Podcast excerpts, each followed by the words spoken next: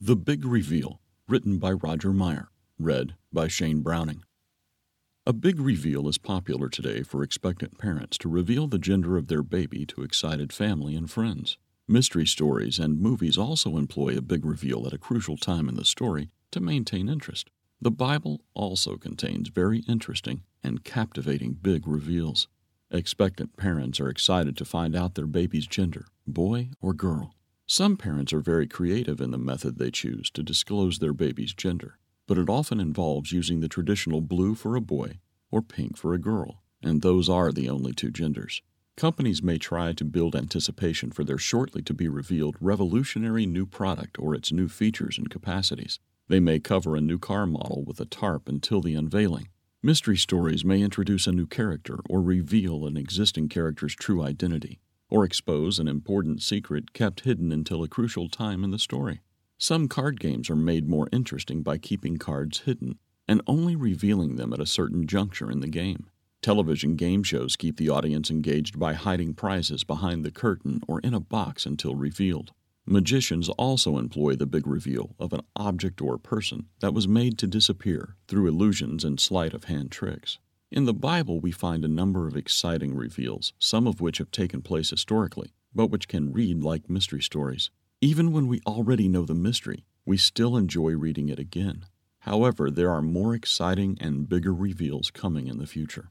An amazing thing is how well hidden some Bible mysteries are. One might think that with so many Bibles having been printed, anyone can pick up the book, read it, and know everything there is to be revealed in the book. But that simply isn't so. In fact, only a few really understand many of the mysteries yet to be revealed. We can all read that Jesus is the Son of God, who came in the flesh to be our Savior, was resurrected, and now sits at the right hand of the Father in heaven.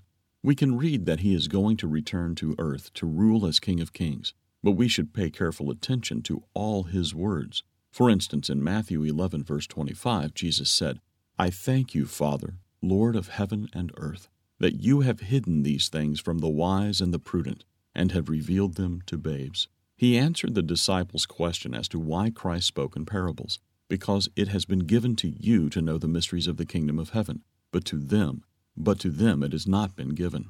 Colossians 1:26 speaks of the mystery which has been hidden from ages and from generations, but now has been revealed to his saints, not to the whole world, but to the saints those privileged to be called and receive God's Spirit before His second coming.